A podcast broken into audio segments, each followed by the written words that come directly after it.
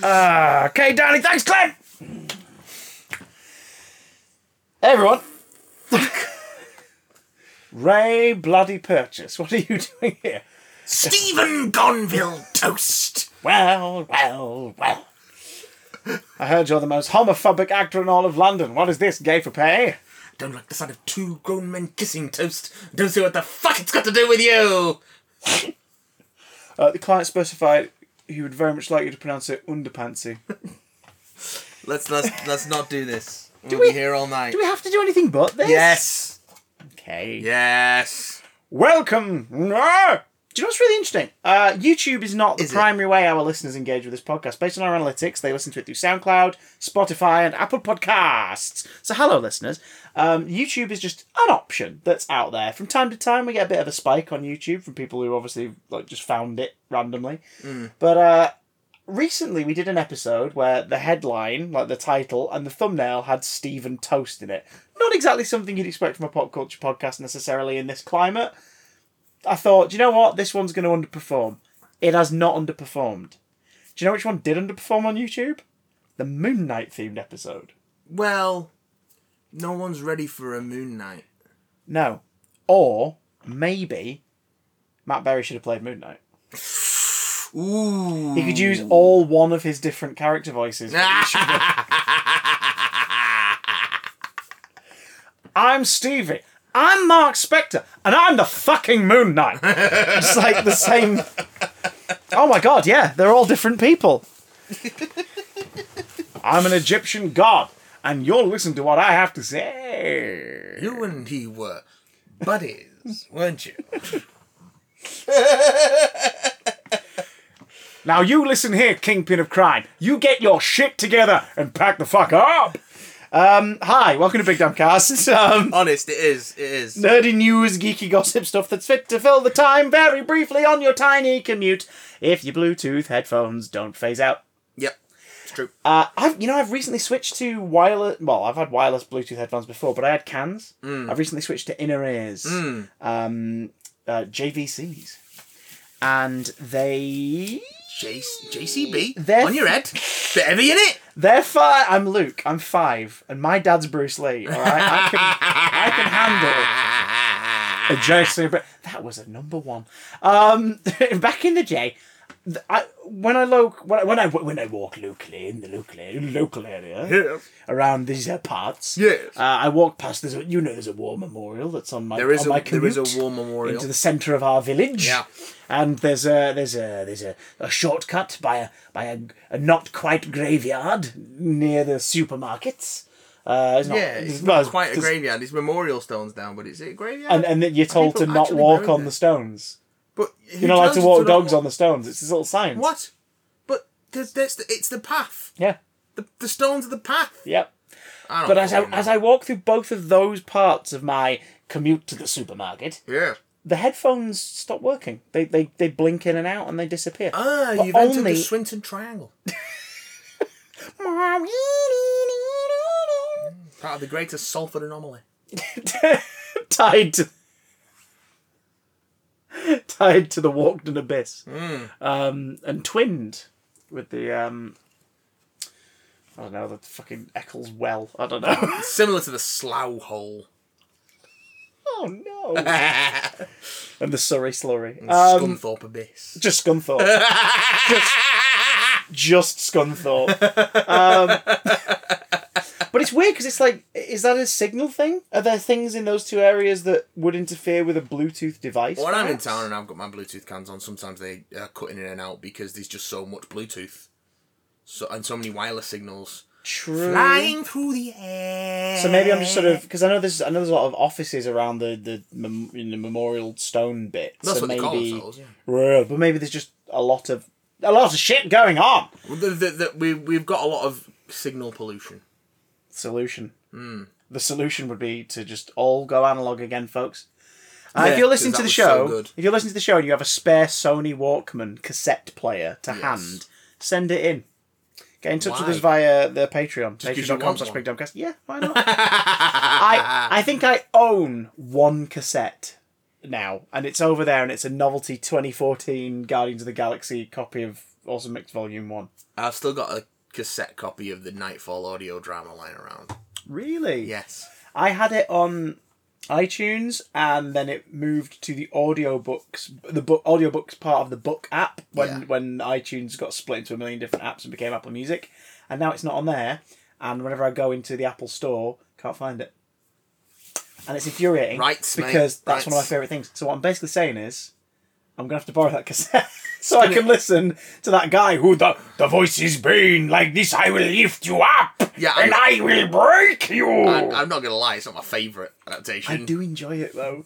Um, I but- do enjoy it, and I remember I, I was like, it's, it's been it's been like um, adapted for audio by Dirk Maggs, who directs it. Yes, yes. And that was the first time I'd come into contact with his name. And it, again, if Dirk Maggs is listening to this, which he isn't, massive respect. Incredible work. Sandman, all the stuff you've done with Audible, BBC Radio over Yeah. the years, Hitchhiker's Guide stuff. Prolific voice director and, and producer of Yeah. audio content. Absolutely prolific. Man knows his stuff, and no one has a bad word to say about him in that sphere. But I looked him up when I first heard Nightfall around 2011 Yep. uh, and I saw a picture of him, and I was like, "God, he must have been doing this for a while," because I saw a picture that I presumed was from the early or to mid '80s. Yes. Oh, No, it's just what he looks like. He has like bleach blonde, like Jareth the Goblin King Yes. hair, and a big dark mustache all the time. He sort an of looks like odd-looking man. He sort of looks like a uh, the Joe Exotic that's going to heaven, not hell. oh, okay. If that makes any sense. Um, again. Prolific man. This is not an insult. I just was very shocked by what I saw because I was used to sound engineers looking uh, just a little bit bored at listening to me go on before actually saying hi everyone welcome we're at the title sequence it's like a moffat era doctor who episode Yeah. we're finally there seven odd minutes in Yeah. i'm chris gonville johnson And I'm just examining this patch of dry skin on my on my right knuckle. where'd you get on my that from little you've been finger. punching someone I don't know why. It's just that that particular bit of skin is just caking up. well that's that is an indicator of what the pop culture news has been like this week coming up a couple news stories uh, and A couple of news stories. Yeah, w- one that'll make you go, oh, interesting development. One that make you go, oh, robot cat. And one that'll make you go, what fucking, why? Robot cat. Why? Then we're going to talk about the Book of Boba Fett episode, Where the Fuck is Boba Fett? There's, Well- oh, there he is. And we've left Boba Fett again. Um, ah, Boba Fett. Where? What was it called? What was it called? The Stranger from Out of Town? Or Uh, The Stranger Came In From the Horizon? Stranger came into town. I think it is. Okay. Which again, I spent the whole thing being like, oh, they're using a Western thing to sort of recontext recontextualize a Western trope. and how? And then at the end, it was like, no, it's literally a Western thing. Yeah. Oh my god. Going Anyway, back to its roots. spoiler. F- and then as soon as the credits rolled, director Dave Filoni was like, oh fucking course. Love that Um, for you. Love it for you, Dale. Yes. Plus some info on how you can support the pod and all that nonsense at the end. No. But first, Mayhew. No. Cool. Bye, everyone. Yeah. Ba, ba, ba, ba, da, da, ba, Let's da, go. da. Anything you want to bring up this week, pop culture? What have you been binging? What have you been Well, soaking I'm, in? I've, I've not been doing anything. I've just been sort of levitating in a void, Through a, bl- time. a black void. Um, things that I have no. Oh, I tell you what, I did watch. Yeah. I watched a trailer. What trailer is that? I He watched says. a trailer. It's not the one you you were expecting. Oh, it's not a segue. Good, I watched good, a good. trailer for the Sky original adaptation of John Wyndham, John Wyndham's The Midwich Cuckoos, previously adapted as Children of the Damned and Village of the Damned. Yeah. But they're going for the mid- Midwich Cuckoos. for Midwich the- Cuckoos. Hmm. Okay. you do realise so many reviews and people going, it's just a rip off of Children of the Damned. yes. Um, no, no golden eyes and blonde hair in this one though for the kids. Um, Golden hair and blonde eyes. yeah, just not, just not. Blonde eyes. Right, they have all got the same haircut though. Oh, okay. It's, we'll have a watch of it after this pod. It's, it's quite. Okay. It looks quite good. It looks quite creepy. TV movie or limited series? yeah, I, I believe it's a limited series. Okay, I see what you're putting down, and I'll pick it up, Yes. sir. For those who don't know what the Midwich Cuckoos is, it's a John Wyndham novel. All the women in a small town in uh, like rural England just fall unconscious, and then they wake up the next morning and they're all pregnant, and they all end up giving birth at the same time. And the kids go really quickly, and they're like scary, intelligent, and maybe they're sinister, and ooh, ooh, ooh. It's, it's good. I mean, for Christ's sake, the adaptation's called Children of the Damned. If Yeah. That doesn't say what it does on the tin.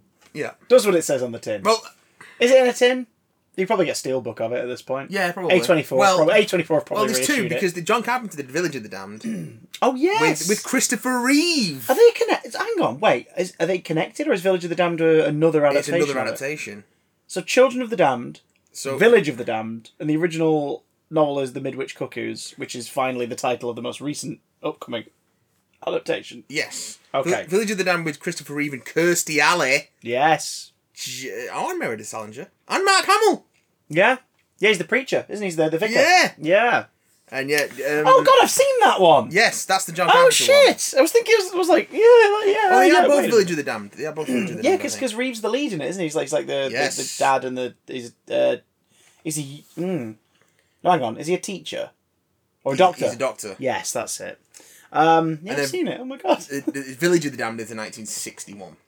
Do you know what's really sad? I was like, he's a doctor, isn't he? He's, he's a doctor who, who like, he- he's replacing the incumbent one, and then I realised, no, I'm just describing arachnophobia now. Yes. like that's the plot of arachnophobia which is i mean i guess it's tiny scary things terrorizing a small rural town yes.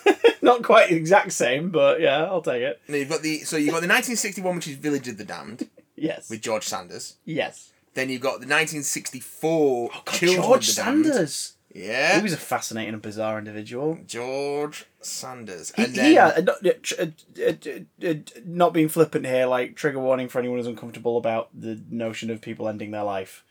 Um, but I'll keep it very brief and, and you know non-specific. George Sanders left an eloquent suicide note Mm. that basically described him being very bored and upset and knowing that no one around him could sort it but that was fine because the boredom outweighed the depression he's like, I've got nothing more that I can do really.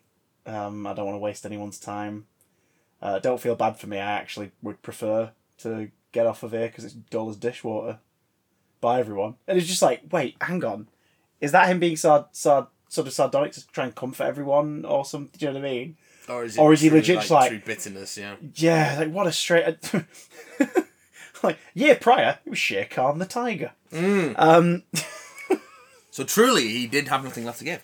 It's like, Um, that's it. I've done it. I've done it. I've, do, I've got. I've done the bravo, bravo. It's like I've got nothing more to give to this world. Nothing more could bring me joy. I've played an evil time. Didn't even get to watch the movie. No. he played Mister Freeze. He was like the second Mister Freeze. of course, Because It was him, Otto Preminger, of course. and someone else. Yeah, how weird. that is um, very weird. It's very strange. Yeah, well, eh, back when Mister Freeze was Mister Strange. Zero, but they went no, don't call him that in the show. The People won't understand what that means. Call him Mister Freeze. Yes.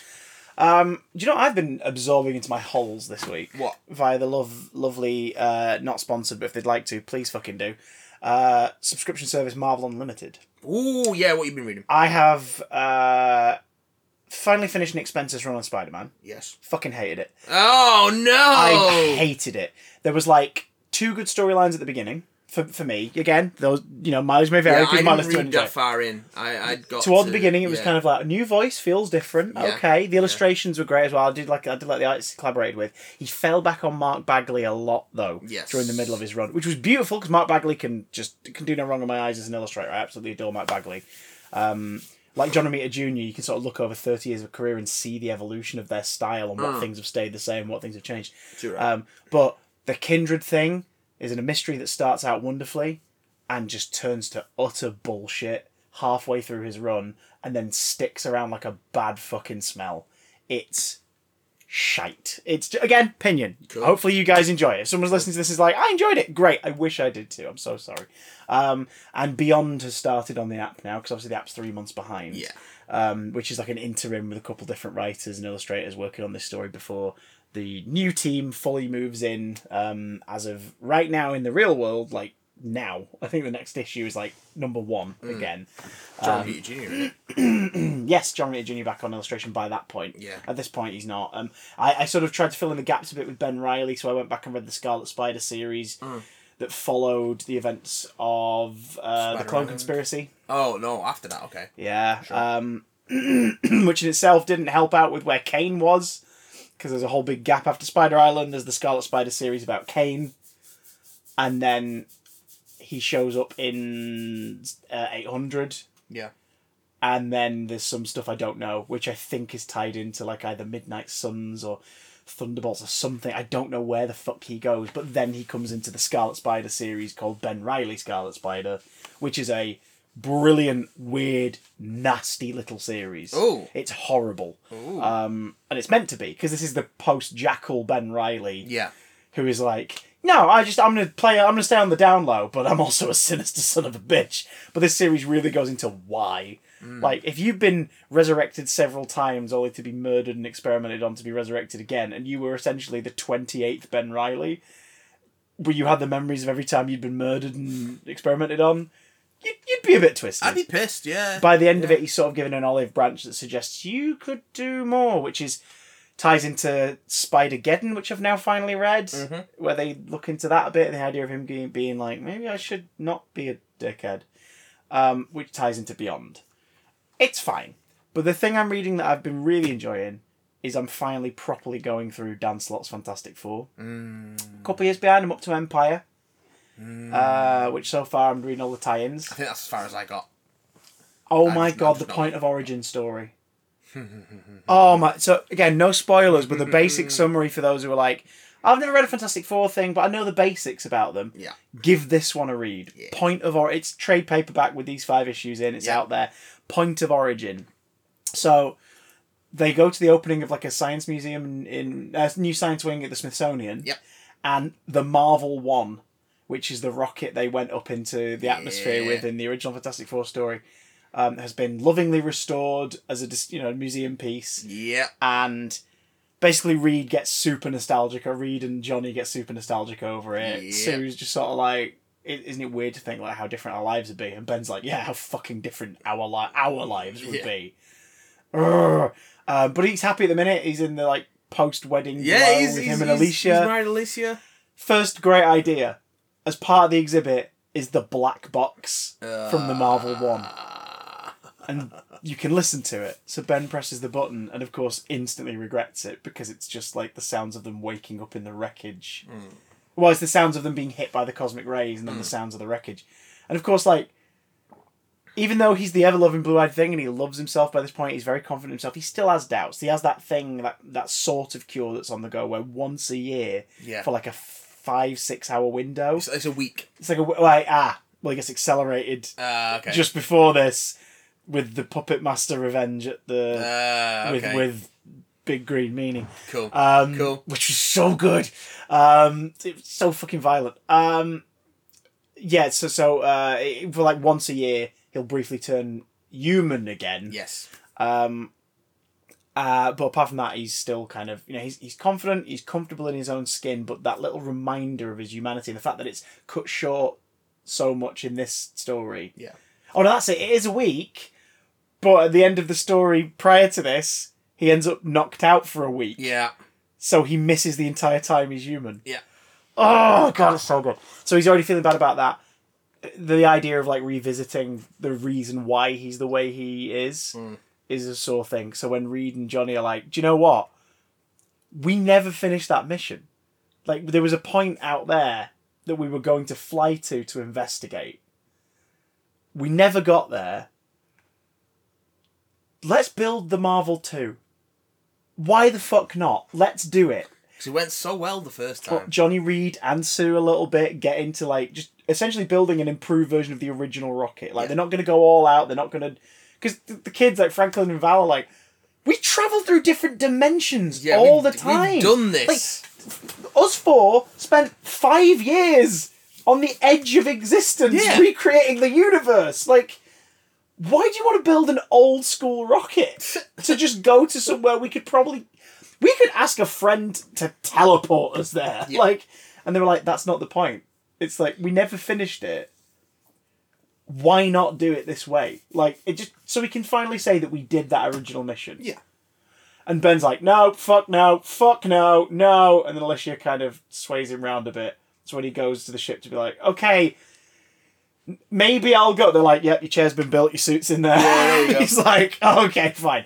So already, great idea for a story. They're Well, gonna, they're Stretcher gonna was never redo not going to let him go, was he? exactly. They're gonna redo their original mission. Obviously, no, co- like the hull this time, because that was the thing, wasn't it? The hull wasn't strong enough to withstand the cosmic rays. That's why they crashed, and that's why they mutated and got their powers. So it reads like the hull is like that's the only real improvement we've made. The basic guidance system's been improved, and the hull is so impenetrable now. We will be fine, even if we hit another cosmic storm. We'll be fine. They've built spacecraft before anyway, since Cut. the Marvel one. Cut to part two of the story. Uh oh. Suddenly, the continuity page is about um, oh, what are they called? It's about a, uh, The a- other team. oh, that's it. Yeah, it's about a group of superheroes called the Unparalleled, who exist on this planet just outside of our solar system. Who all Uh. have wonderful ab- ab- abilities that have been given to them by the Overseer, who's like sort of the leader of the planet, who guides everybody and keeps them like prosperous Yeah, that's Queen. keeps them safe from Lowtown, where these horrible mutated aberrations hang out. and They're always Occasionally, in low time. occasionally climb up to, to the main citadel, and the superheroes have to leap in and deal with it.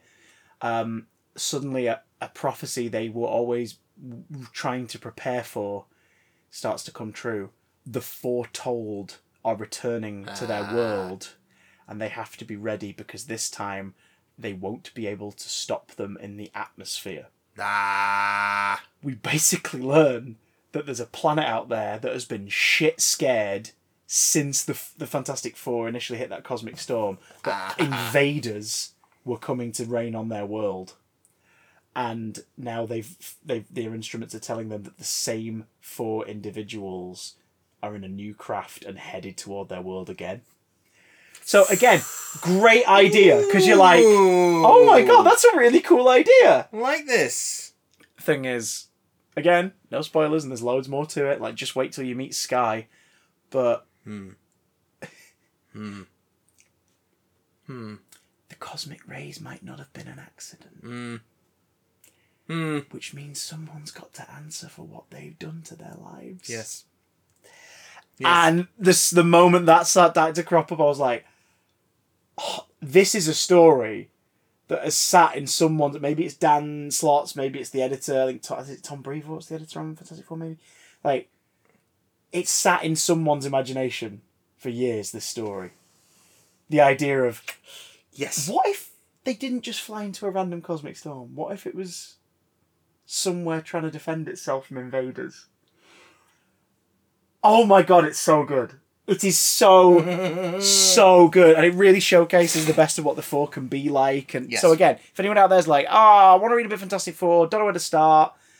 Uh, if you know the basics, point of origin, pick it the heck up. Yeah. So good. Okay. Wow. Do you know what else uh, was good? So many things, but it depends where you want to. Warner Brothers' strategy at the end of 2020 for releasing films in 2021. It was good for the consumer. It was. We were in a pandemic. Well, we still are in a pandemic. I'm Yes. sorry, everybody, to burst your bubble. Yes. We still are. But, um, you know, we, we were in a pandemic at the end of 2020. Chances of theatres being open weren't certain. Like, things were starting to open here and there, but the cinema wasn't back in full force as of yet. In America, though, there'd been trial runs, there'd been little patches. Certain states had opened up a little bit more and lowered restrictions and then gone back into lockdowns early 2021. But either way, Warner Brothers had a plan. Warner Brothers were to release all of their major tentpole 2021 releases simultaneously via cinematic exhibition where safe and available Yes. and on the new streaming platform HBO Max. As an incentive for people to buy HBO Max, and also as an incentive for those who didn't feel safe going out or couldn't to buy HBO Max, be like, well, I'm going to get to see a new film anyway. I'm going to get to watch it anyway. I'm not paying any extra. I've just got it on this service. Um, great for Warner Brothers. Great for safety, especially during the first half of 2021. Great for p- p- people's safety. Not anywhere else around the world. Only a few countries got HBO Max last year. But good, great, fine, fantastic, wow. Pat on the back. Yeah. Toward the end of the year, less people were subscribing new to these services. Almost like there's too many streaming services out there, and people have to pick and choose which ones to stick with, dependent on the content that's available on the service. But also because people were starting to go to the cinema again. What? drip, drip, drip, drip here and there. Some Warner Brothers releases got simultaneous releases as planned. Mm-hmm. Some were made completely digital exclusive, Um, others, like Dune, fought tooth and nail to make sure they had a double Yeah. option. Because it's Denis Villeneuve, wasn't it? Didn't even live wanted to be made a cinema big and all point that. of being Yeah. like, yeah, this this has ruined what the film could have made.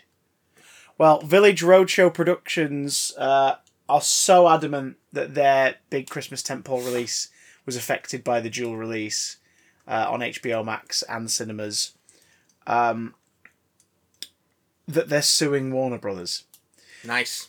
this is kind of mad. Village have made a shitload of films with Warner's as a Yep. distributor over the last few decades. Yep. Um, and the film in question was, regardless of critical reception, a surefire hit were it a cinema only release. Um, no. I see. I. Mm, the Matrix Resurrections. No. I'll tell you for how and I'll tell you for why. Okay. One, Yeah. it's a sequel to a film that came out over 20 years ago. Yes. And two, it wasn't great. No, but again, ignoring critical is pre-critical. Yeah, but like if if if you knew it was going to be exclusively in cinemas and they had peppered couple trailers like one in Yeah, I one in suppose. August, one in October or whatever, and you knew that at Christmas time there was going to be at least three brand new movies you could go and watch that would be like tentpole ones, which would have been Spider-Man: No Way Home, West Side Story, and Matrix Revolutions and Matrix Resurrections. That's th- those three are going to make money. They're going to make some bank. And also, we saw how how thirsty people got when a certain film that came out at Christmas relied on the nostalgia from a film that came out twenty years ago, even if it was a third of the movie. however, I would argue that word of mouth can kill a film's box office pretty Oh, absolutely, yeah, fucking quickly. absolutely. Which is why, like a week before Spider Man might have been a better bet. Yeah, But, but, but, but, I like big butts. and I cannot lie. You other brothers cannot deny one's love of the butts. Um, the Matrix Resurrections definitely made a big loss Yes, theatrically. yes. um, in a way that based on the successes and non-successes of the HBO same HBO Max same day release throughout 2021 appears to be part of a trend. Early in the year, things like Co- uh, Godzilla versus Kong Yes, did really well yes, in terms of people who streamed it, yes. people who went to see it theatrically if they could, people who pre-ordered like a physical or digital copy for their like 4K digital libraries or whatever. Like they, it, it did well. Because Godzilla vs Kong was really good. Mm. it Bless your eyes. was really good. I really liked Uh-huh. But do you know what I it. mean? Like, that was the first sign that this might work. Into the summer, films like The Suicide Squad didn't do as well as like they could have done if it was exclusively theatrical, but did really well enough that it was like, okay, we're all right. Restrictions lessen. We're into the the you know final quarter of the year. Matrix Resurrections is a cross-platform release. It does not do well. Maybe word of mouth or just people deciding I'm going to go to the cinema once because I'm not sure about like going still. People were picking choosing what they went to see, and based on the numbers, it's clear what everyone chose to see is a preference over any of the other releases. there But you go. you know, point is, if it had been theatrical only, it definitely would have made more money. Well, this is the thing. Yeah, I. This is and, not. and that's the basis of, of the, the lawsuit that uh, Vill- Village Roadshow uh, Productions, Village Roadshow Entertainment is putting forward to Warner Brothers. They're saying we lost out and will continue to lose out on this franchise because you went and continued a model that was clearly dated and not working financially by the middle of 2021 that you should have abandoned. They're essentially saying you doomed us by keeping us to this model that was not making anyone any money. That being said, I Mm. do think the idea of cinema exclusivity does need to be revisited. Mm. So I'm not.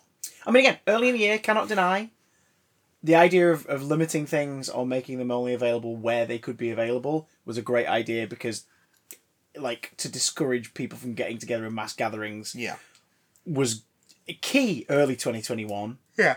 And even now, I'm like, people, if, unless you're spaced out in that room, and unless you're taking a big swig of your drink, Keep your fucking mask on. Let me tell you about If there's like 10 of you in a 150 seater screen and you're all s- spread out, fine. You do you, you do what you deem is fine for you and what is right for you and what makes you feel safe and makes you feel that the people around you are safe. But if it's a packed cinema, keep fucking masks on.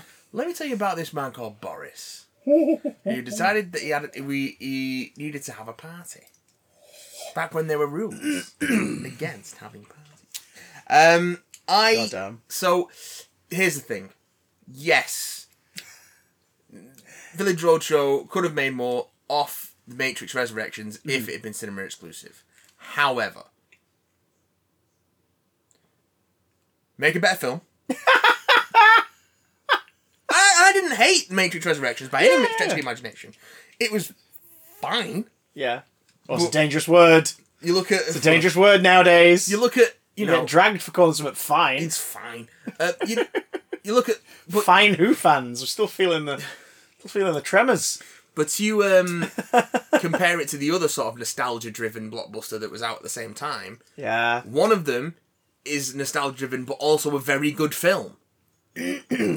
Not best other picture one- worthy. Well, no. Which which never was gonna be. I'm No. sorry. It's like, what did you expect? I loved No Way Home, but it was never going to be No. nominated for Best Picture. The fuck is wrong with you all? Yeah. Like, calm down. Internet. Um, and one of them is, you know, the other nostalgia driven one was fine.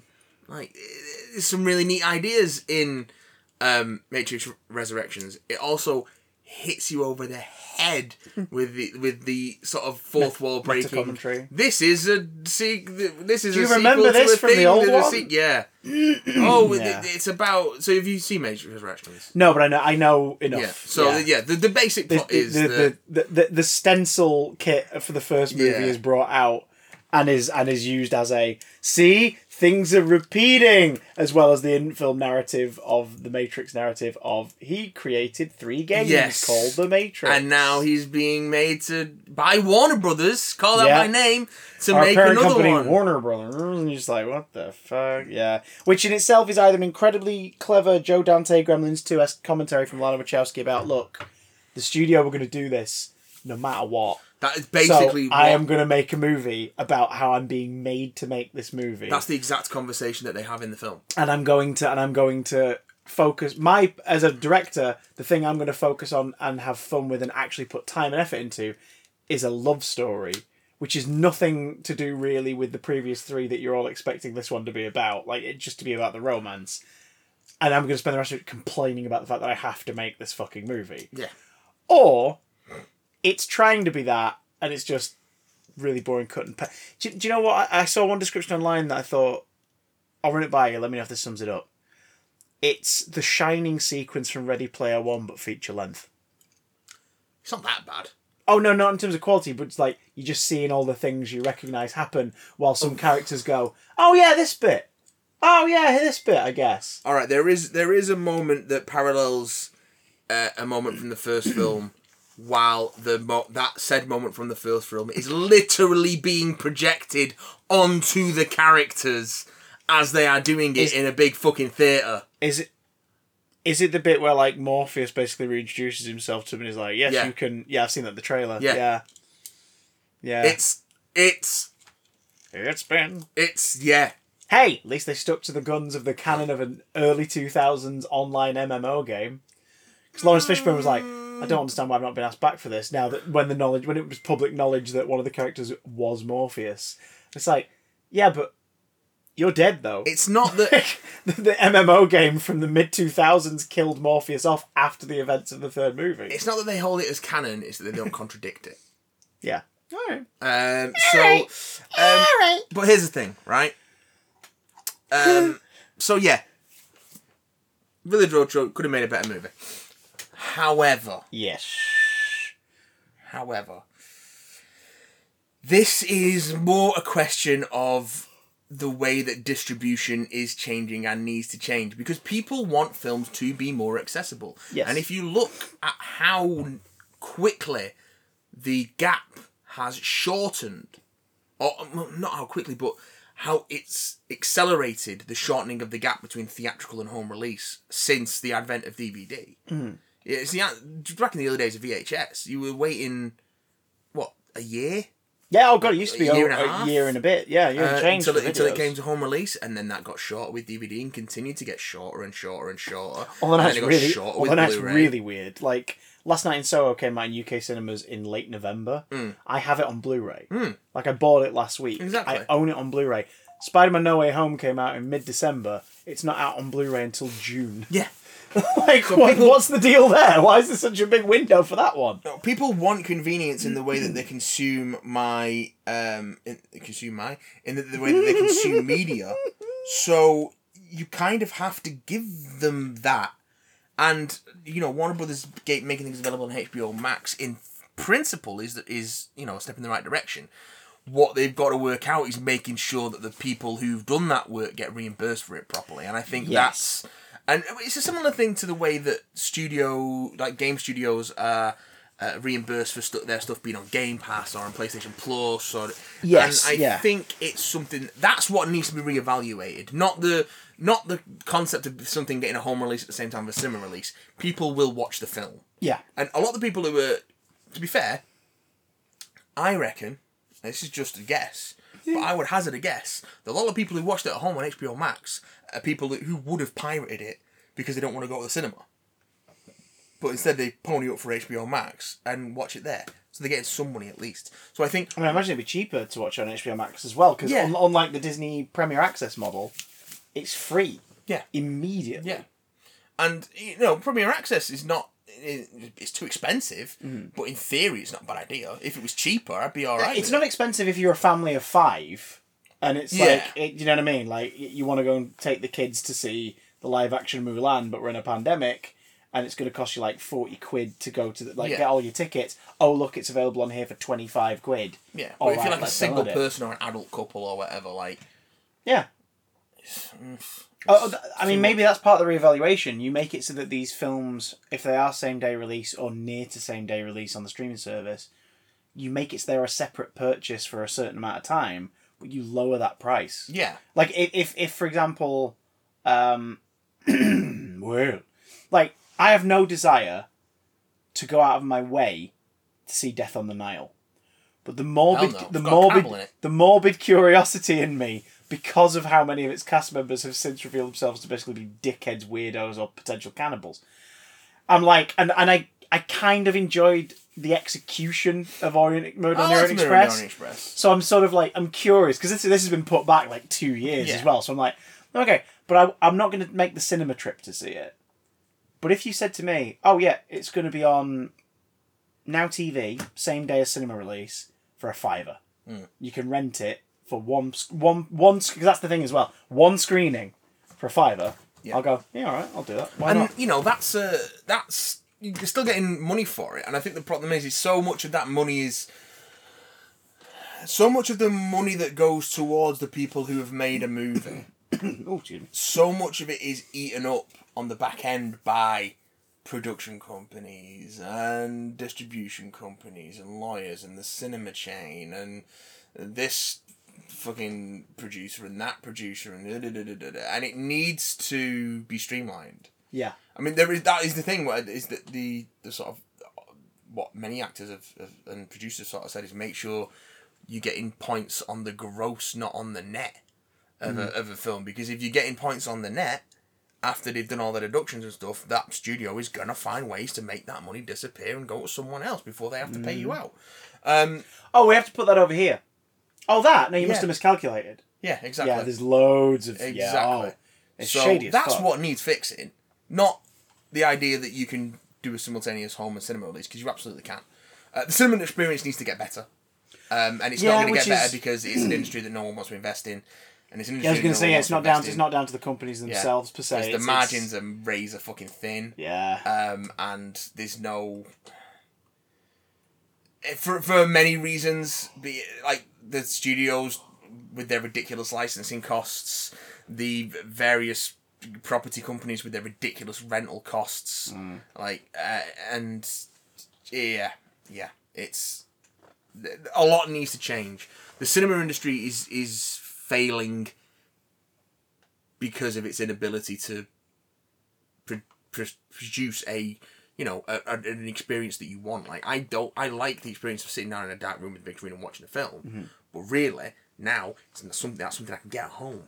It's part of the reason why we Yeah. designed the living room the way we have the, the And- work we're doing on it now is so that we can basically have a, more of a cinematic Yeah. vibe to it when we Exactly. have movie nights or play you know big And- video games and, And stuff. do it at home without a bunch of dickheads in the front row snapchatting, or Oh, Jesus, it be yeah. or it being fifteen quid to get in, or like or it- learning who in the movie uh, screen is potentially going to be a future murderer. yeah, yeah. Those kids laughing at Joker. Yeah. Oh, good Just lord. like that was it- one of the creepiest experiences of my life. It was So watching the whole film, going, I'm really not enjoying this, and also they are disturbingly invested Yeah. in the bits that you are not meant to be laughing at. Yeah, it's it's it's it's, it's a worrying thing. So And I feel bad for everyone who like for everyone on the ground who like works in the cinemas. like, Christ, people yeah, who I are mean, it's employed not by the them. employee's fault. Yeah. It's the company's fault. Yeah, I I- I'd feel bad for like the individual managers of different regional like you know departments. Well, yeah, it and goes straight to whatnot. the top, doesn't it? That's Yeah, that's yeah, where yeah. the problem is. Like the issue, the issue's up 'em. and it's a structural, it's a systemic issue. all the movie studios very much could have come forward in 2020 when there was the initial discussions of that like how the hell are the Yeah. theaters going to survive all the big studios you, your then foxes you know your disney your, uh, your warner brothers especially with fucking comcast and viacom Mm. and all the companies behind them at&t they all could have come forward and been like yeah we're gonna we're each gonna pour e- as little as as and as weird sentence to pre- preface with as little as Yeah. but for them as little as a billion dollars each into the theatre But industry that's the thing; it, it benefits them to get rid of the theatre industry. Yeah. Because yeah then they have less p- people to share out the profits to. yeah Because you can be damn sure that movies aren't going to be cheaper to rent directly to home than they are to beginning to be go to the cinema. It's just more of that is going direct to the distributor, do you not think the not the studio. do you think it's going to get to the point i'm talking like 10 years down the line Yeah. where the big cinema chains m- maybe as companies still exist but they're part of software or home distribution instead And then they have to. and they probably own maybe like five major sites around the country and that and that becomes the niche thing the niche thing is like oh we're going we're going to watch thingy on the big screen tonight it's Yeah. going to be amazing and and it becomes a thing where it's like 30 quid to go and sit in a really well looked at like we're talking you know Like an everyman. they, they tr- i mean uh, even plusher Yeah. even plush like they make a really big thing out of it it becomes like a thing or like a film will a, a successful streaming film Yeah. will tour instead and you'll have like arena screenings of it and Oh, stuff. back on the old fucking uh, late thirties, early forties touring Yeah. cycle.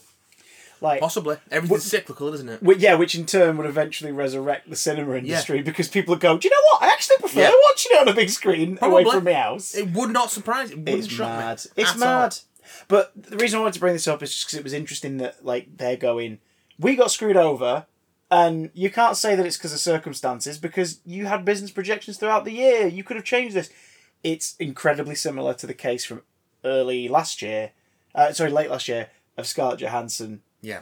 um, pursuing a lawsuit for, after Disney um, for her not earning anywhere near as much as she should have earned on Black Widow because of how they chose to distribute it against the initial contract. And again, that's because they chose not to amend that contract Yeah. because they knew they were going to get a bigger. It's the it's it's greed. It's greed. Is this the end of Hollywood? It's- Is this the end of Hollywood, Matt? I wish. Is it being taken down? You know the final nail in the You coffin will can't be. take- You know the final nail in the coffin What will would Oh, the be. final nail of the coffin be? Anna de Amas not being in yesterday. Oh Those guys are that's going to it. rip hammers and video to That's pieces. it. Jesus Christ! Isn't it weird? Um, Isn't it weird? Do you know what's weirder? I, I've you've got a feeling you- you're about to tell me, and I can sort of see half the headline, and I can't wait to find out what it is. Okay, so what can you tell the view? I've not told Matt what this story is. I saw this just before uh, Matt arrived. And Yeah. I was, I was I was dismayed by everything about it. But what can you see of the tab? I can see Liam Neeson is Yep. worried Seth. Yeah. Okay. So Hmm. what do you think this might be in relation to? So Liam Neeson immediately set off alarm bells because Liam Neeson, beloved actor, possible violent uh, racist uh, abuser. Uh, he now alleged. Well, no, not Jedi allegedly. Master. No, allegedly. He said it. Yeah, Um. Yeah, he didn't. he said what he said. He didn't uh, commit uh, uh, a, a, a hate. Uh, But a- listen, he a said violent what he hate said. act. For those wondering what the fuck we're talking about, he no, just don't repeat it. You, well, can, you he- can look oh, it up. oh, my booster. You so can look it he up. just tapped me on the arm and I went, "Oh, why did that Oh, hurt?" Oh yeah, sorry. Um, Sorry. Yeah. Long Well, I sto- had to stop you somehow. Long story short, young Liam Neeson nearly did something horrible and racist, and he admitted it freely in a press junket a couple of years ago, and every human on the planet went, What the fuck?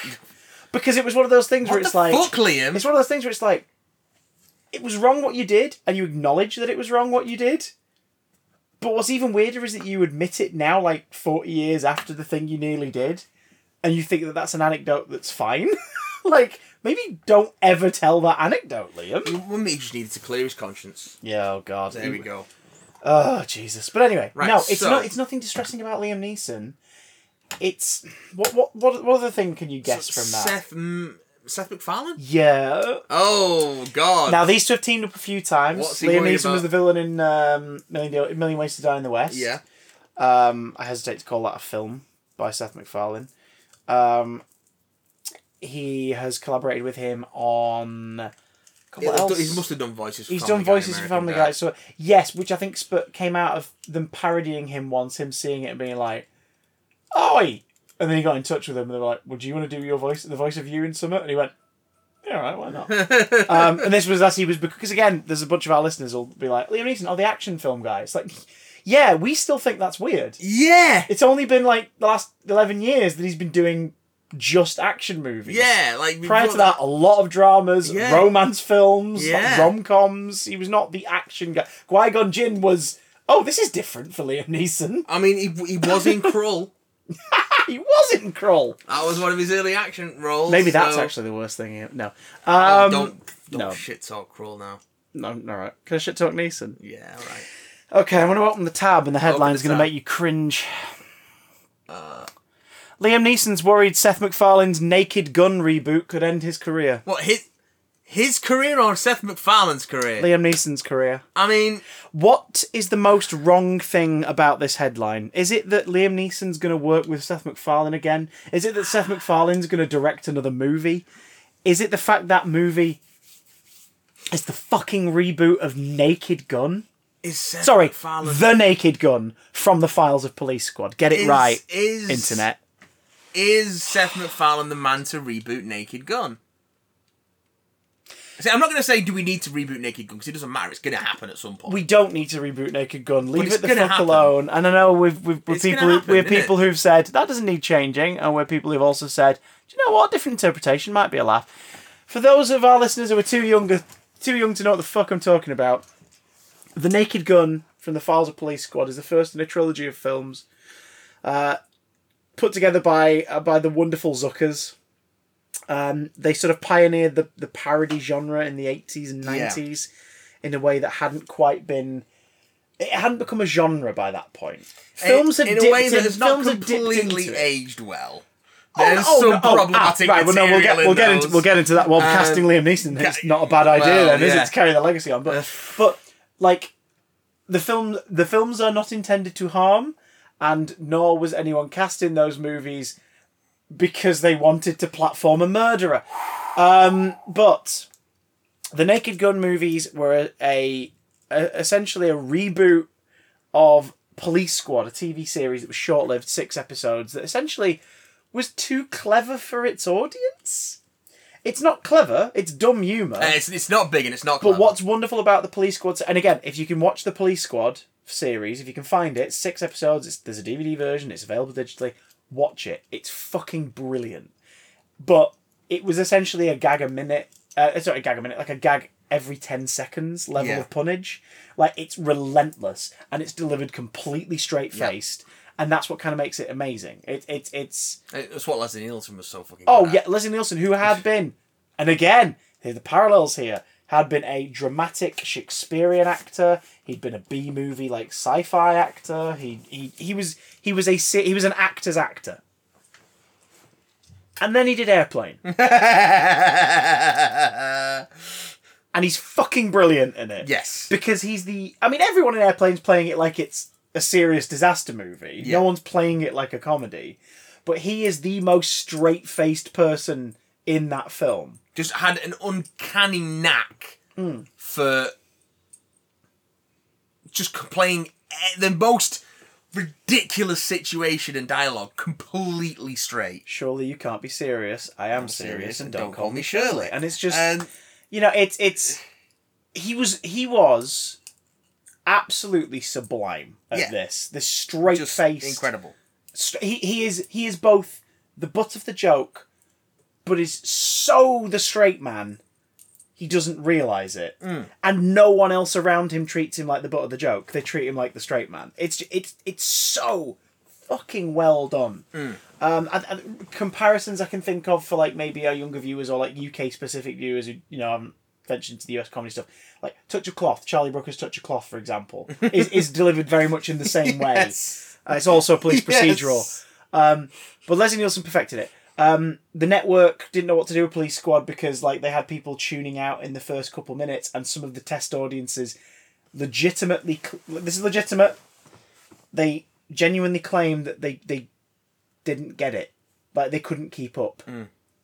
So essentially, there was meetings during the because of course it's American TV. It's the first episode's going out while they're making like the fifth, um, and they're chatting about it and going like, do we like do we simplify it? Do we lessen the gag ratio? And it's like, well, no, because the whole reason why this is funny is because it never fucking stops. It just beats you over the head with jokes like every few seconds. Yeah. And eventually the network just canned it. But the Zuckers, Zucker Brothers, like shopped it around and eventually, boom, movie deal. The Naked Gun from the files of Police Squad. yeah. The films, as they are, very much products of their time. That doesn't mean that they're filled with insensitive material, but there's obviously The stuff in there. third one is oh, got the some third. awful oh, yeah. stuff in it. But it also has the Yeah. recurring plot with the Queen. The, the whole Queen thing Well, is yeah. fucking magical. Is that the first? That's the first, isn't it? No, the Queen's. The, s- I the can't second or the third? Oh god, yeah, the stuff with the Queen. The third one's the Oscars. Oh god, yes, yeah, Yeah. okay. The thir- Naked Gun thirty three and a third, the final insult. Um, so even they knew to quit when they were ahead. They're like, we've done three, we'll call it there. The last one's even going to have the final in the title. Yeah. And we're never going to resurrect it. And they didn't. And other movie studios made films similar to it with Leslie Nielsen in varying degrees of success. He was always brilliant in no matter what project he was in. If the project was shit, he was great in it. Um, super, Every single superhero movie as a prime example. Also starring a troublesome person, Drake Bell, actual abuser. Um, uh, Drake and Yeesh, am I right? Uh, so yeah, um, fucking hell, it's weird to me that he was Spider Man and no one talks about it. It's just like the fuck. No, we're not going to talk about it. Carry on. Uh, anywho, um, yeah, Naked Gun, really, really funny comedy movies that are expertly written and fantastic practical, physical jokes and gags executed wonderfully. Obviously, some dated stuff, stuff that hasn't aged well. OJ Simpson's a co-star throughout the whole thing. That's very distracting now. Yes. Um, it's yeah, but fun, great times all round. No need to do it again. Really, no need to do it again. The parody genre was pulverized into utter paste and gravel in the 2000s by some of the same people who pioneered it, Yes. but then set it off on its way Yes. uh, or specifically on its Wayans, because the Wayans are the reason why it started to die. Scary God. movie, scary movie, very much of its moment, still very funny, bit dated, but still very funny. Um, scary movie 2, still very funny, even if some of the jokes are like, really, really. But it's got Tim Curry in it, so you can't hate it. Um, Tim Curry, though. okay. Tim Curry. All right. Fine. Do you know what? I'm not going to fight For you on that, I'm not going to give you the satisfaction of catching me. No. I'm going to the one place that hasn't been corrupted by capitalism. this. No. I'm not going to let you do it. Space! Oh, But damn anyway, it. scary movie movies Um, are shy, epic movie, disaster movie, all the shite that follows, Meet Yeah. the Spartans, all this crap. The, the, the parody genre has died a death Ain't that the truth? because it got to the point where it was just we're making references. We're not writing jokes. We're just going to reference a thing you remember. Uh, disaster movie or epic movie. Look, it's Alvin and the Chipmunks from that film that came out two months ago. But the joke is they're evil. Well, that's not a joke, is it? Yeah, but it's Alvin from those movies. Look, Gis- uh, fucking um, Giselle from Enchanted is in disaster movie, epic movie, or whatever. All right, what's the joke? Sh- She she burps and farts, but she's from that film from a couple months ago. There's literally a bit in one of those films where, it, in quick succession, Hellboy, Iron Man, and the Hulk show up yes. because that summer Hellboy 2, The Golden Army, Iron Man, and The Incredible Hulk have come out. Yes. It's the only reason they're in it. They don't do anything, they just show up and they think that that's a gag. A reference to something, just referring to a thing, is not a clever fucking joke. You look at the scripts and the storyboards for the Naked Gun movies, and I guarantee it is like terrifying, beautiful mind levels of calculus that have mapped out. You can see in the script where everything is described for a visual gag, every joke. You can see where it is. Yeah. There's room for improv, but it doesn't rely on it because they want it to be as they want it to be. A, they want it to be a Swiss watch, and that's why those films work on a technical level. Yes. they're a Swiss watch Yes. making references is not clever and it's not a joke. So why the fuck is Family Guy Eh? Seth MacFarlane looking to remake Naked Gun? Why? Because he All likes he can it. do is reference things. because he like because th- that's Oh. that's what he does. That's what he likes. Oh, but the funniest That's what joke he in likes Million Ways say. to Die in the West is when Ryan Reynolds is just there. Why is it funny? Because it's Ryan Reynolds. What's he doing It's there? not funny. It's not a joke. Do you remember when Django shows up in it? Like Jamie Foxx shows up as Django. Yeah, and what does he do? Well, he's just in it. Django. Haha. Ha, ha, ha. so not only is he the worst possible choice to do this if they have to do this, Liam Neeson's not Leslie Nielsen. No. Just because they had the same initials and their names are vaguely their names would sound the same if you were coming off of anesthesia from the dentist. Like that's it. That's that's what they have in common. The older actor that or it was in Leslie Nielsen's case, they're older actors in the later part of their career looking for a bit of reinvention. And a comedy person has gone, Hey, you can be funny. Liam Neeson's not Leslie Nielsen. He's really not. He's really fucking not. Uh, the reason this has even been brought up is because Liam Neeson's been doing press for uh, what was it specifically? Um, bu- bu- bum. he told well, he told people Something. maga- he told people magazines. This is probably just like a, a, a you know A profile. profile piece. Um, don't ask him about what he used to do in his hometown when he was younger. Um, but essentially, he's gone and said that about two years ago he had meetings with uh, Fox, probably. So would, would it be Fox now? It'd be Disney now, I guess. Yeah. Well, it's Paramount. No, Paramount. Ah, yeah, because they yes, because they did um, Okay. they did uh, Ted, I think. So um, Oh God. so he had meetings with Paramount God. who had meetings with Seth MacFarlane, who then had meetings with Liam Neeson and talked to him about it. And he said that he doesn't know if he should do it because it would either be something really cool for him and a chance for him to flex different muscles, you know, comedy muscles, or he'd come across as shite and it would end his career. And I'm like, how about all of your careers end? So just so that I, a man who admires the work of Leslie Nielsen, don't have to watch you shit all over the work of Leslie Nielsen. I know those original films will still exist, but like, do you remember that weird time in the two thousands when if you mentioned the Pink Panther, people would go, "Oh, Steve Martin." Again, a lovely man, very talented. Fuck off those two movies. Those movies can get in the fuck fuck bin, not even the normal bin. Get in the fuck bin. Just go watch Roxanne instead. Yeah, but that was great because it's based on a freaking like opera, isn't it? It's a play. Where's the play? Yeah, of course. Yes. The the new adaptation is a musical. Yes. The one with Peter Dinklage. Yes. Yes. Oh god, that just came out, didn't it? It's not out yet. It got a, like a, Is it out in the states? it, it no it got Because a- there's been doing a lot of press recently. It going, got a hey, wee- Disney, fuck you! It got a- Throw Molotov cocktails at Disney's Snow White film. it got a week long residence um for awards season, so it could be eligible for the Oscars. Ah, I It's not out see. until next until later this month. it does look good. um, the trailer for it does look really The trailer for fucking it looks good, but also completely hides the fact that it's a musical. Yeah, I didn't even know that to even mention it. But we get to hear Dinklage, Dinklage sing. Yeah, presumably. Peter gets his pipes out. And um, well, Peter gets well, his pipes out! This is the thing. Um, the original French play rhymes. It's written in rhyme. He's a musical. Yeah. Or you could watch Steve Martin do an adaptation of it with a big rubber nose on. Uh, Yes, which let's is, do which that is to one. be fair, every other version of it prior to the Peter Yeah. Dinklage one, like the character is depicted Yeah. with a really big nose. Like Uh, nose. speaking of big facial features, chins. Segue didn't chins, work. huge chins. Segue didn't work. Light year. We got a new Light trailer year. today on Tuesday, the eighth of uh, February, twenty twenty two, the year of our Lord. It looks like a fun space action comedy fit for all the family with some cool stuff in it.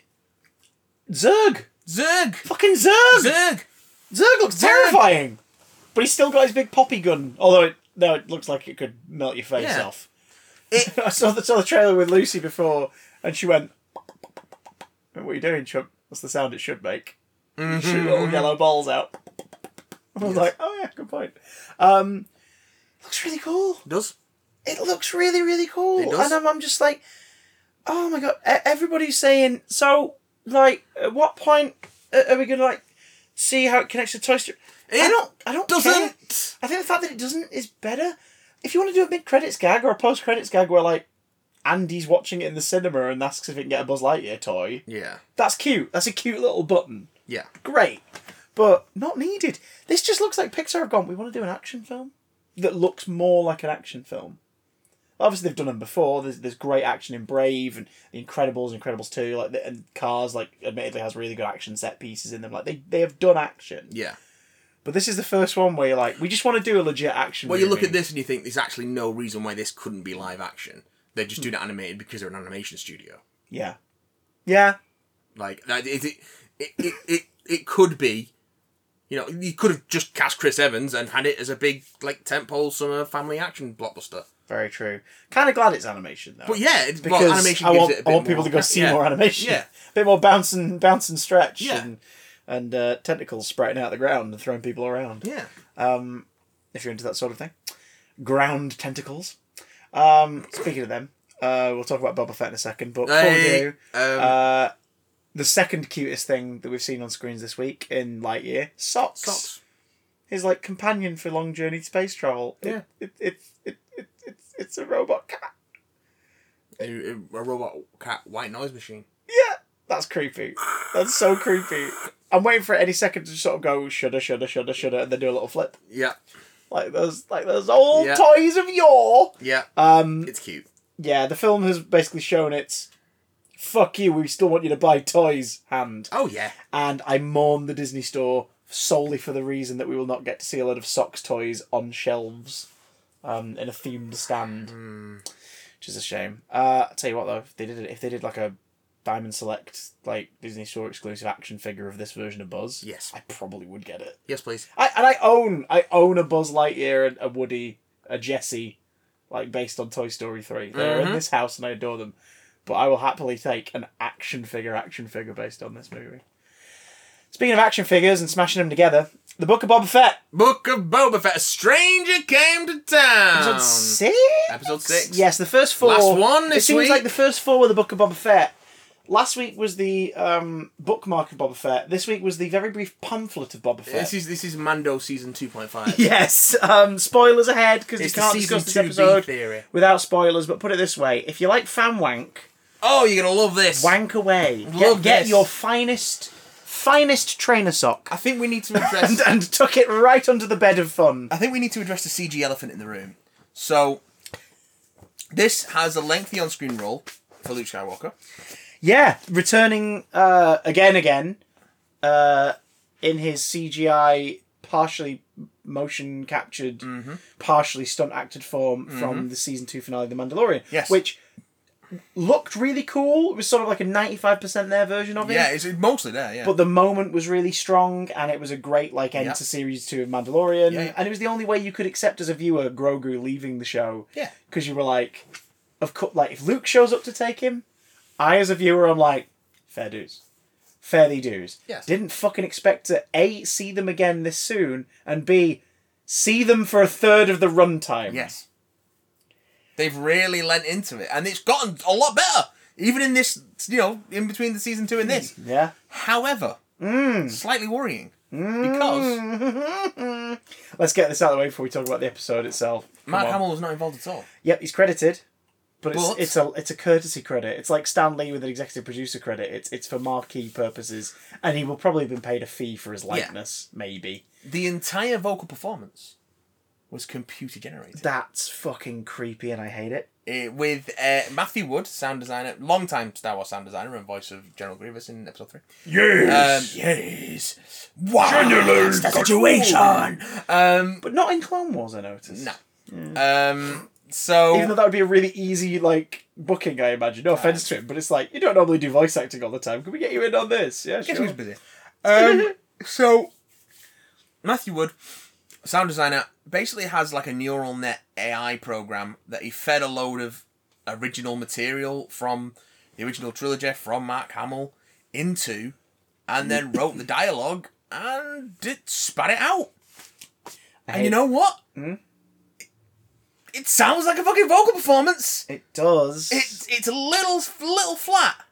I didn't know this going in. I mean, to be fair, it's because like on, on day one of it going out, I avoided the internet all day and then watched it that night. Um, like most people, was surprised by holy shit, Luke Skywalker. Yeah.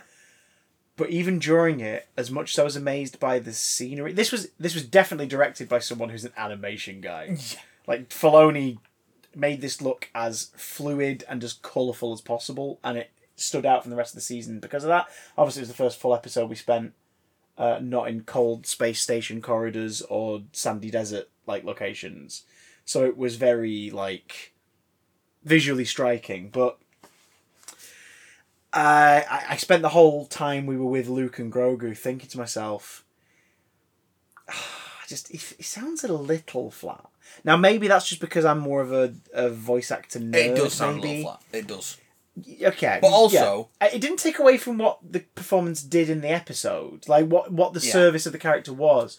But it does make you wonder if he's gonna stick around. But also, Can we not do this? Luke's performance in the original trilogy can be a little flat at times, I mean, especially in especially, when he's Especially in, his in Jedi, Jedi. mode. In Jedi, yeah, like the only time he kind of breaks that in Jedi is little personal moments with Leia, and toward the end in the f- him trying to get his father to come around, him losing his temper briefly, um, in in the fight in Re- Return of the Jedi. Yeah. The rest of it is he's sort of adopted that like stoic, you know, like uh, return them now and no harm will come to you. Like that's his thing. yeah. But do you know what was one of the worst parts of the Star Wars prequels? All the Stoic fucking Jedi. Jedi. being stoic and boring. Which I actually one of the things I really like about um, Which work it works This fine in episode- Return of the Jedi when it initially came out because the whole thing was you were like, oh shit, what's going on with Luke? so one, Oh god, he's not kidding around. He's all zen and he's doing shit with his mind. one of the things I really like about this episode is you see Luke leaning further and further into that. Yeah, You see Ahsoka and Luke meet. yeah. You Ahsoka see- back. You see, and Ahsoka Ahsoka. Tano back before her Ahsoka spin-off. seems to be a little skeptical. I think Of Grogu? Of- of- not Or- of or Grogu, of but of, of the of- Jedi of the coming Jedi back. coming back. Yeah, because Um, she's not sticking around. Um, he's building his new temple, and we all know what happens to that temple. so by seeing him leaning more into what he knows of the old Jedi, yeah, which Ahsoka is distancing herself from, you see where he's going. Yeah. you know where he ends up. yeah. So I think it's really neat that they've sort of sort of seen more of the start of that journey, and I think it fills out the Last Jedi a little bit more. Mm, true. I just I don't know. I think the Mandalorian felt like it was playing in different. Pa- the Mandalorian felt like you'd got the toy box full of Star Wars toys, and you'd pushed aside the main cast. Yeah, and gone, what can I do with Snaggletooth? What can I do with Pruneface? What can I do with this droid? And it was sort of, it felt like you were playing with things that looked familiar. yeah, Like, do you know what?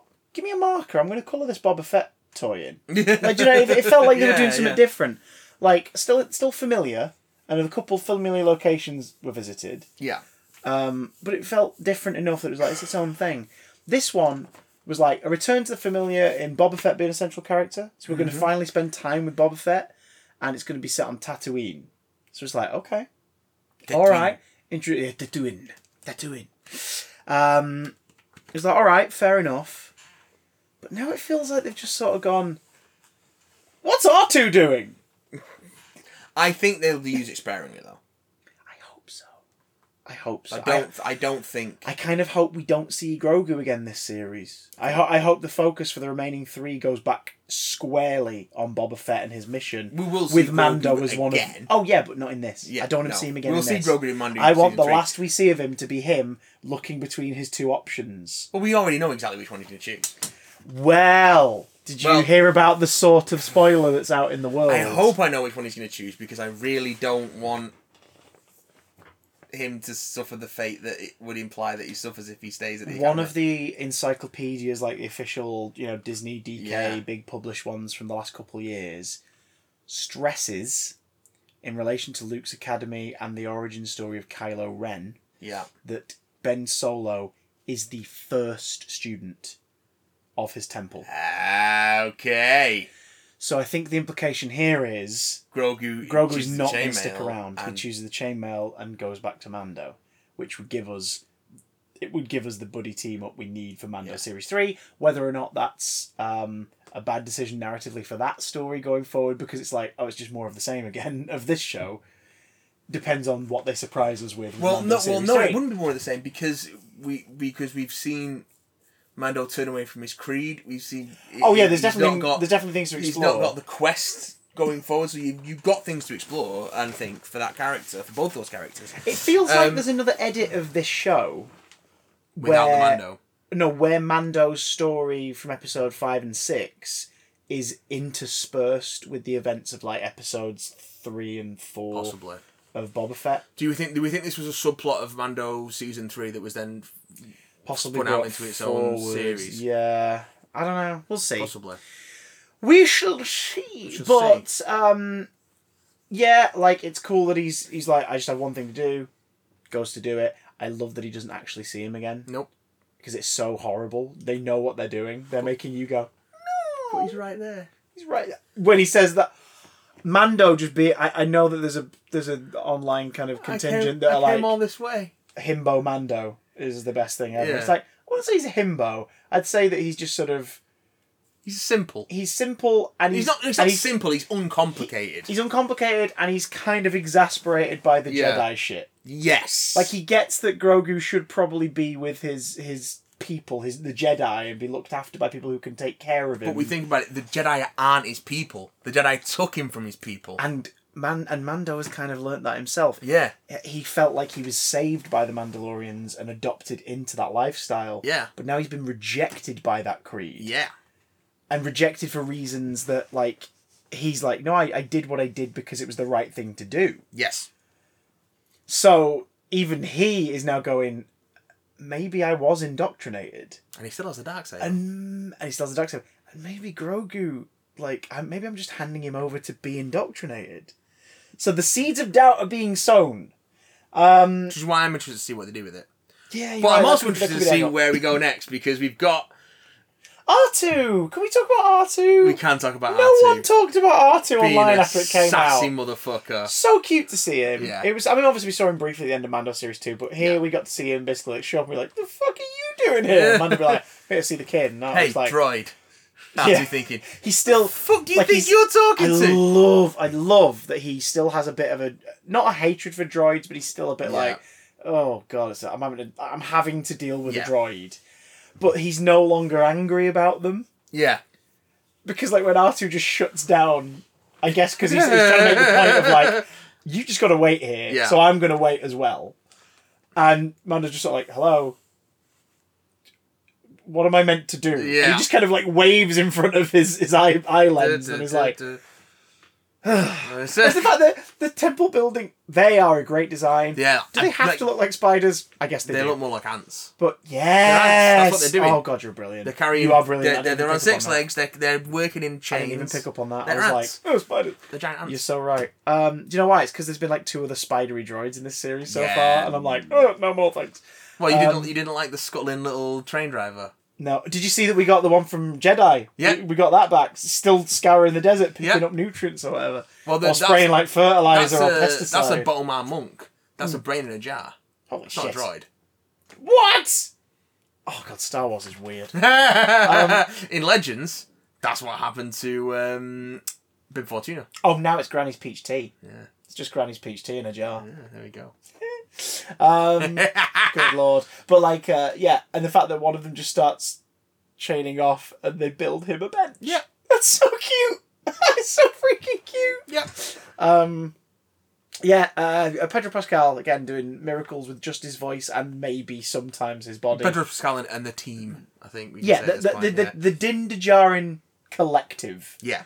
doing a great job telling stories with an action figure with no face, as always. Um, Rosario Dawson as Ahsoka Tano, cool. She wasn't really here to further anything, but she gave a lot of Clone Wars fans a nice bit of Yeah. She's just tingle there when to she said remind like, it, yeah. she, you know, you remind me of your like. so much you like your remind me- father. So much like yeah. your father, and Luke sort of gives a little wry smile, or someone types some buttons on a keyboard and Luke smiles. Yeah, weird, Um, isn't it? It's weird crediting it as a performance. again, it's not I- a performance, Do you but know? it is. Do you know what their problem is? What's the problem? they're doing they they've learnt the wrong lesson from Rogue One. Yeah. The first time you see Tarkin in Rogue One, it's kind of brilliant because you go, "Holy shit!" They've got a scene with Grand Moff Tarkin. Peter Cushing has been dead for forty odd years. That's brilliant. That they've got a, a guy like who can emulate his voice perfectly and filling it in and filling in this little scene so we can see where director Krennic's uh, objectives lie based on his superior. That's really cool. And then he's in like three more scenes, increasingly more in lighting. Bum, bum, bum, And it bum. looks cool if you are watching it on like a phone or you're not right near your TV. Yeah. It still looks impressive, Yeah. but it's not like as soon as you get nearer to it, you're like, that's a CGI character. That's a penis. Um, uh, Um, God, but like, it works better sparingly. Yeah. Leia in full fucking rebel ship, bright lights at the end of the film. Don't work. As a narrative Doesn't moment, work. works fine. As a shot, is a weird note to end Yeah, on. yeah.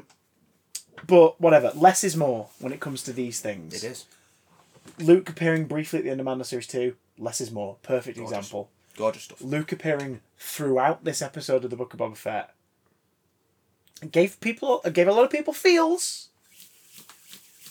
See, Please the thing stop is, now. it's, it's self-indulgent. Yeah. But I really like what they're indulging in, so I'm giving them a pass. That's what it is, really. Yeah, like it's not hurting anything narratively, but No. also I don't want to. There's the moral implication of it all of like, where does this? Yeah, end? that's that's worrying, Yeah, but I'm enjoying what's on the screen. like when Audrey Hepburn's likeness was used for like those chocolate. yeah, amulets, weird. innit? and it was like, ha, okay, like she is performing brand new actions Mm. from beyond the grave. This is kind of weird. Yeah. Like if you were to doct the original footage, or you had someone just dressed up like her character from Breakfast at Tiffany's and go through these things, everyone would look at it and go, "Oh, Breakfast at Tiffany's." But the fact that they got her likeness and uncanny valleyed the fuck out of her Hmm. was weird. Um, we watched Ghostbusters. Minor spoilers for Ghostbusters Afterlife. I won't go into specifics. We watched it this past week. It was Lucy's first time watching Yeah, it. yeah. She fucking adored it. She loved it, and I was like, "I'm so glad you did." On my second viewing, I loved it a lot more. Yeah. On my first viewing, I was like, "I can see the Sony. I can smell it from here. Yeah. It's not going away. It's as rank as day, Yeah. and it's everything I feared. Um, but on my second viewing, knowing what I didn't like, I focused more on what I did. For starters, Cass McKenna Grace and everything, she's brilliant. Yeah, she's Um, brilliant in that. And Cass Carrie Coon in more things, she's great too. Yeah. Uh, and Paul Rudd is a sweetheart. And I now know from someone who's worked with him on a recent movie set that he is genuinely a really nice person to That's everyone he good to works with, which is a good sign because it's sort of a sign of what kind of person you're dealing with. Yes. Um, And it, you know, also, all the people on that set, not so much. It's, It's not just my nice. place to tell those it's stories. Just, it's just nice to know Um, that you know not everyone's awful. Yeah. Uh, especially in that universe. So, um, yeah. So, uh, like, there is a performance in that that is recreated, uh, a character who is brought back briefly uh, in a scene at the beginning, maybe more, but at the beginning, that is done with body doubles, some slight hair and makeup, and a bit of CGI and this character appears a couple times. I won't say the contexts of the film. I, I thought that that beginning scene, the way they Beginning shot it is was done- really smart. Brilliantly, because that's mostly physical with a bit of CGI to delicately fill in gaps. Yep. And then a bit later, you see them in a different context where the lighting and whatnot um, made it so that when I said to Lucy, who's a huge fan of the Ghostbusters, and she adores the original two movies, they're like the first one is her favorite film. I said, "How did you feel about that? Did you find that weird?" And she went, "Not really." And I think it was because of the context of how we saw that person. Yeah. It didn't feel as like maybe show less of them in that sequence or or make them a little more obscured. But because of the context and because you could tell what the message was of the film and the filmmakers, Yes. it didn't really hurt. It didn't feel weird. Like 'cause people sort of uh, forget that the Carrie Fisher double in Rogue One appeared two weeks before she passed away. Yeah. Um, That's right, isn't it? Yeah, she passed away before Last Jedi came out. Yes. Yeah. Um, but she'd done all her all her work on it, bar like a couple scenes. Mm-hmm. Uh, so, yeah, it was two weeks after Rogue One. She passed away, and that was, you know, it, it in retrospect it feels a bit icky, but then you remember, no, it came out bef- while she was still with us. Yeah. So, it wasn't intended as like a harness to our beloved princess. Like no, Yeah. it's it's it's just an effect that didn't quite work. Yes. Um, whereas in Ghostbusters Afterlife, it's used in a bit more of a context that fits in with that world. Yes. And as a result, didn't feel too icky. Now, if they start parading the effects work they did on that character in another film, Yeah. it would be like, could you stop now? Yeah. Could you please stop now? Please, for the love of fuck, stop now. Same with this, even though Hamill's still with us. Yes. I think if this character, this version of the character keeps showing up, it's just a bit weird. Man. it is a bit weird. I think Just- you should just- recast. I know, I know it's a meme, but recast. just fucking cast Sebastian Stan. Yeah. Just, Just just recast it. It's fine. do a mini series cast Sebastian I Stan. am we can all sure- accept, we can all accept a CGI jabber getting his tail stepped on for one scene in the remasters of A New Hope, I- and then having the puppet two films later. We can all accept that. Same here. We can all accept a software version of Luke Skywalker for a couple of appearances, and then you cast someone else to play him if he's in a longer Sure, film. Mark Hamill's not going to mind. Oh, he won't care. He won't care. He wouldn't. Of course, he wouldn't fucking care. I mean, like, like Grand Moff Tarkin has been recast a bunch of times. Yeah. Like, voiceover, yes. He appeared physically in Revenge of the Sith in one shot, and an actor with a shitload of prosthetics on their face to look to, to look um, Peter Cushing-y. But like, just recast, guys. Yeah. Ahsoka's been recast. Like, do you know what I mean? They, they, they can, they can, this cross-platforming kind of thing. Like, Katie Sackhoff is playing Bo-Katan in animation and live action. Sure. But you've not got the original voice actor for Ahsoka Tano playing her in live action. So why be precious over some things and non, not over others? Yeah. Just recast. Like, just, could you, im- oh God. Because as an actor, it scares me a bit. Could you imagine if they were like, right, so we know the the performance of Jim Carrey in Ace Ventura, bad example. Ace Ventura: Nature Calls is so beloved and like no one could ever top it. But the studio is going ahead with the Jim Carrey reboot, uh, the Ace Ventura reboot. So, playing the role of Ace Ventura, our effects team have done an incredible job. Jim Carrey will be playing the role of Ace Ventura, a role the late actor originated back in the '90s, here in the 2050s, back on screen. He's back on our screens, and I'm like, no, I mean, already sorry, been done. Stars, don't reboot Ace Ventura again, again. But like, no, you just cast It's a already new been done, person, Chris. It's You already just been done. cast a new person. It's already been done. I just, ugh. It's, it's already happened. So that ship's already sailed. James Bond will return, not played by Daniel Craig, but by an actor wearing Daniel Craig's likeness in CGI. It's like, no, thank you, no, thank you. It's already happened, Chris. So it, it, the cat's out of the bag. The socks is out of the suitcase. yes, we've just got to try and make the best of what we get. true. Speaking of which, um, do we think that I'm uh, waiting for the segue. Where's this going? it's not a segue? Do we do we think that, do we think that Cobb Van got his? Fuck me sideways. Right. So this episode opens with I totally forgot. This episode opens with Cobb Vanth. Yeah, Thank you very much, Timothy Oliphant, looking fine. he's a long tall glass of He's water. a- Isn't oh, good lord! Um, it? didn't, didn't have a- didn't have a didn't have a thing for Timothy Oliphant, but something about Cobb Vanth. Mm. Um, Mando's like, "You can help me," and he's like, "Look, Mos Pelgos, like I've just managed to get things in order after you helped us kill the Sand Dragon. Like, Yep.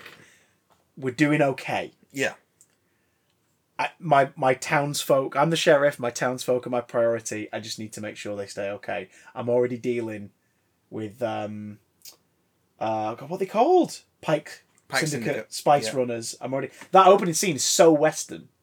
I love it. It was so so good. He's just like, right, here's how it's gonna work. Hmm.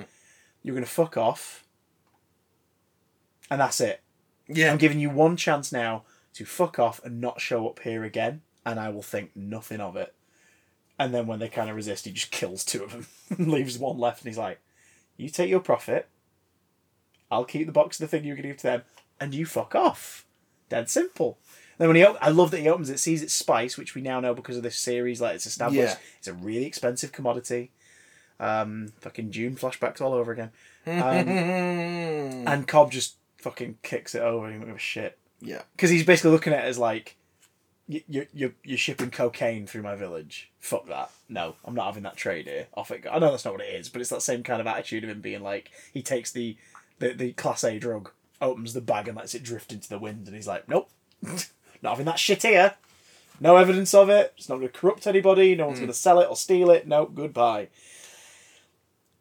It doesn't agree to join Mando. I love the little visual hints of how prosperous Mos Pelgos has become because of the death of the, the what, what are they called?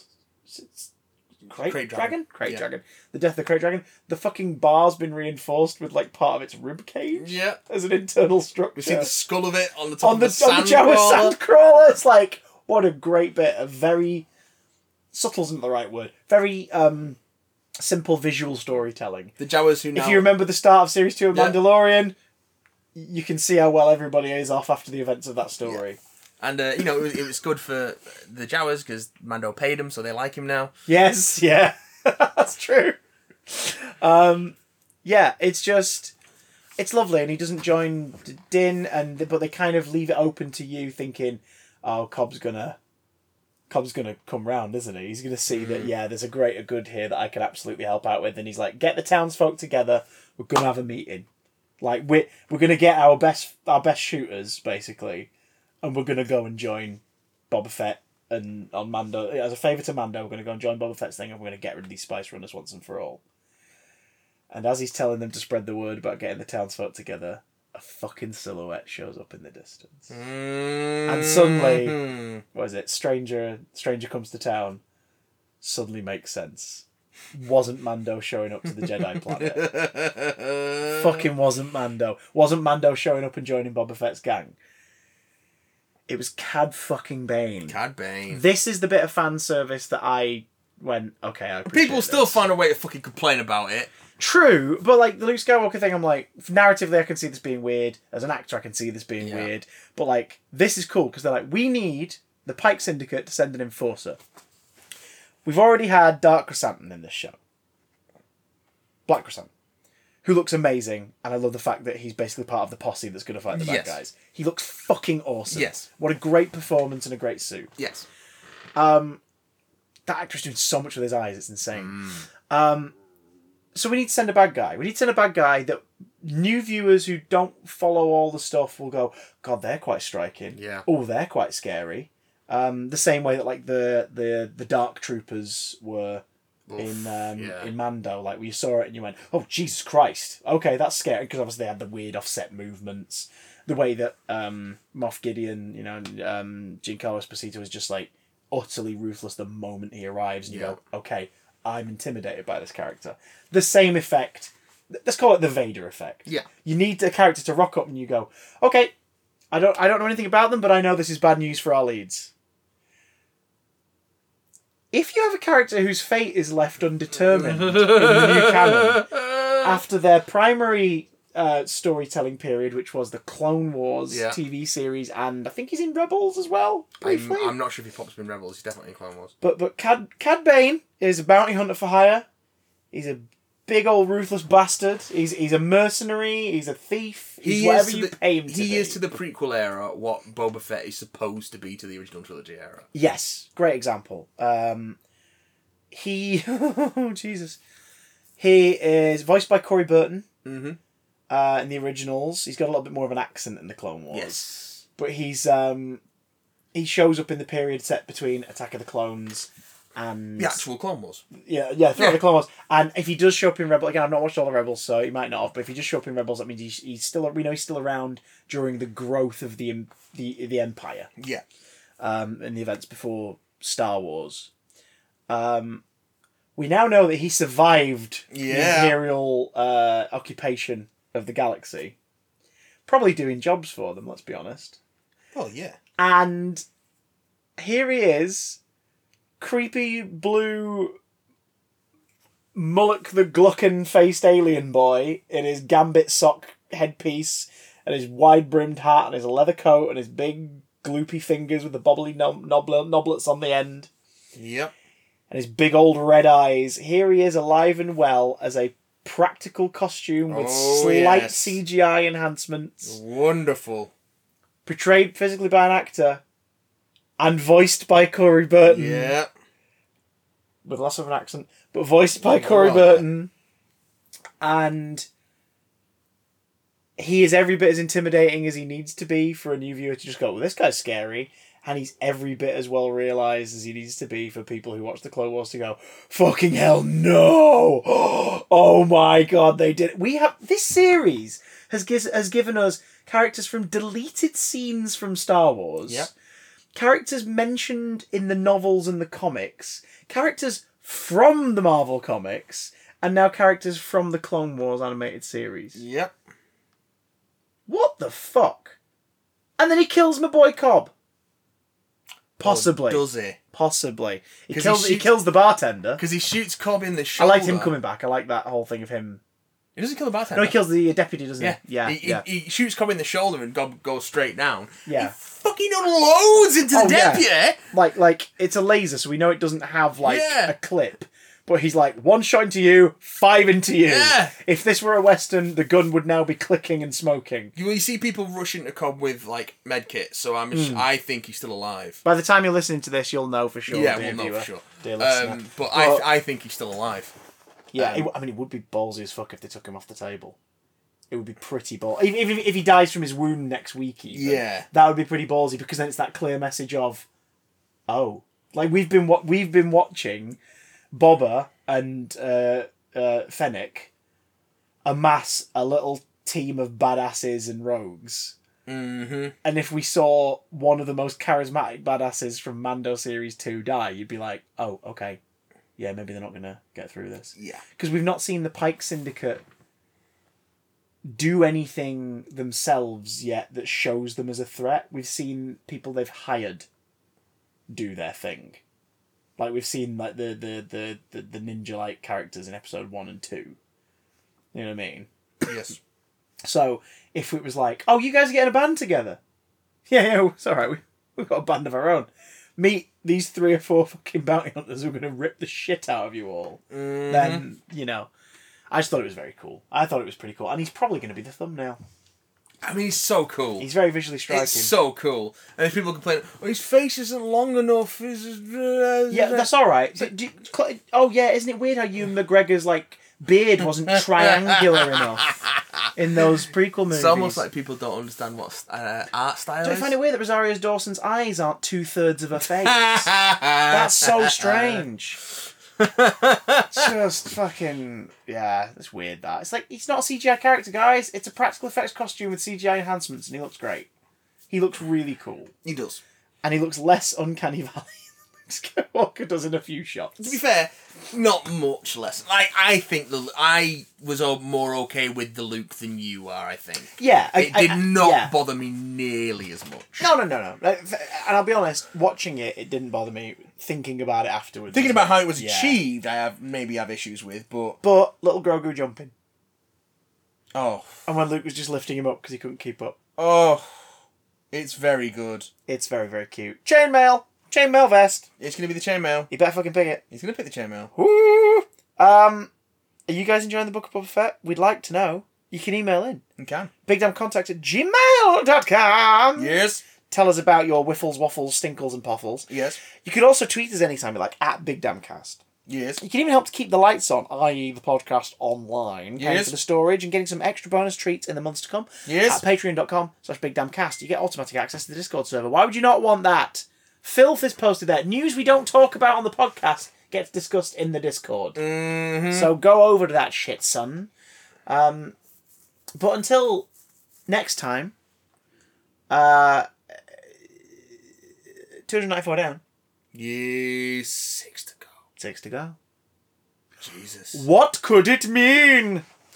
A CGI facsimile of us will be back next week to tell you.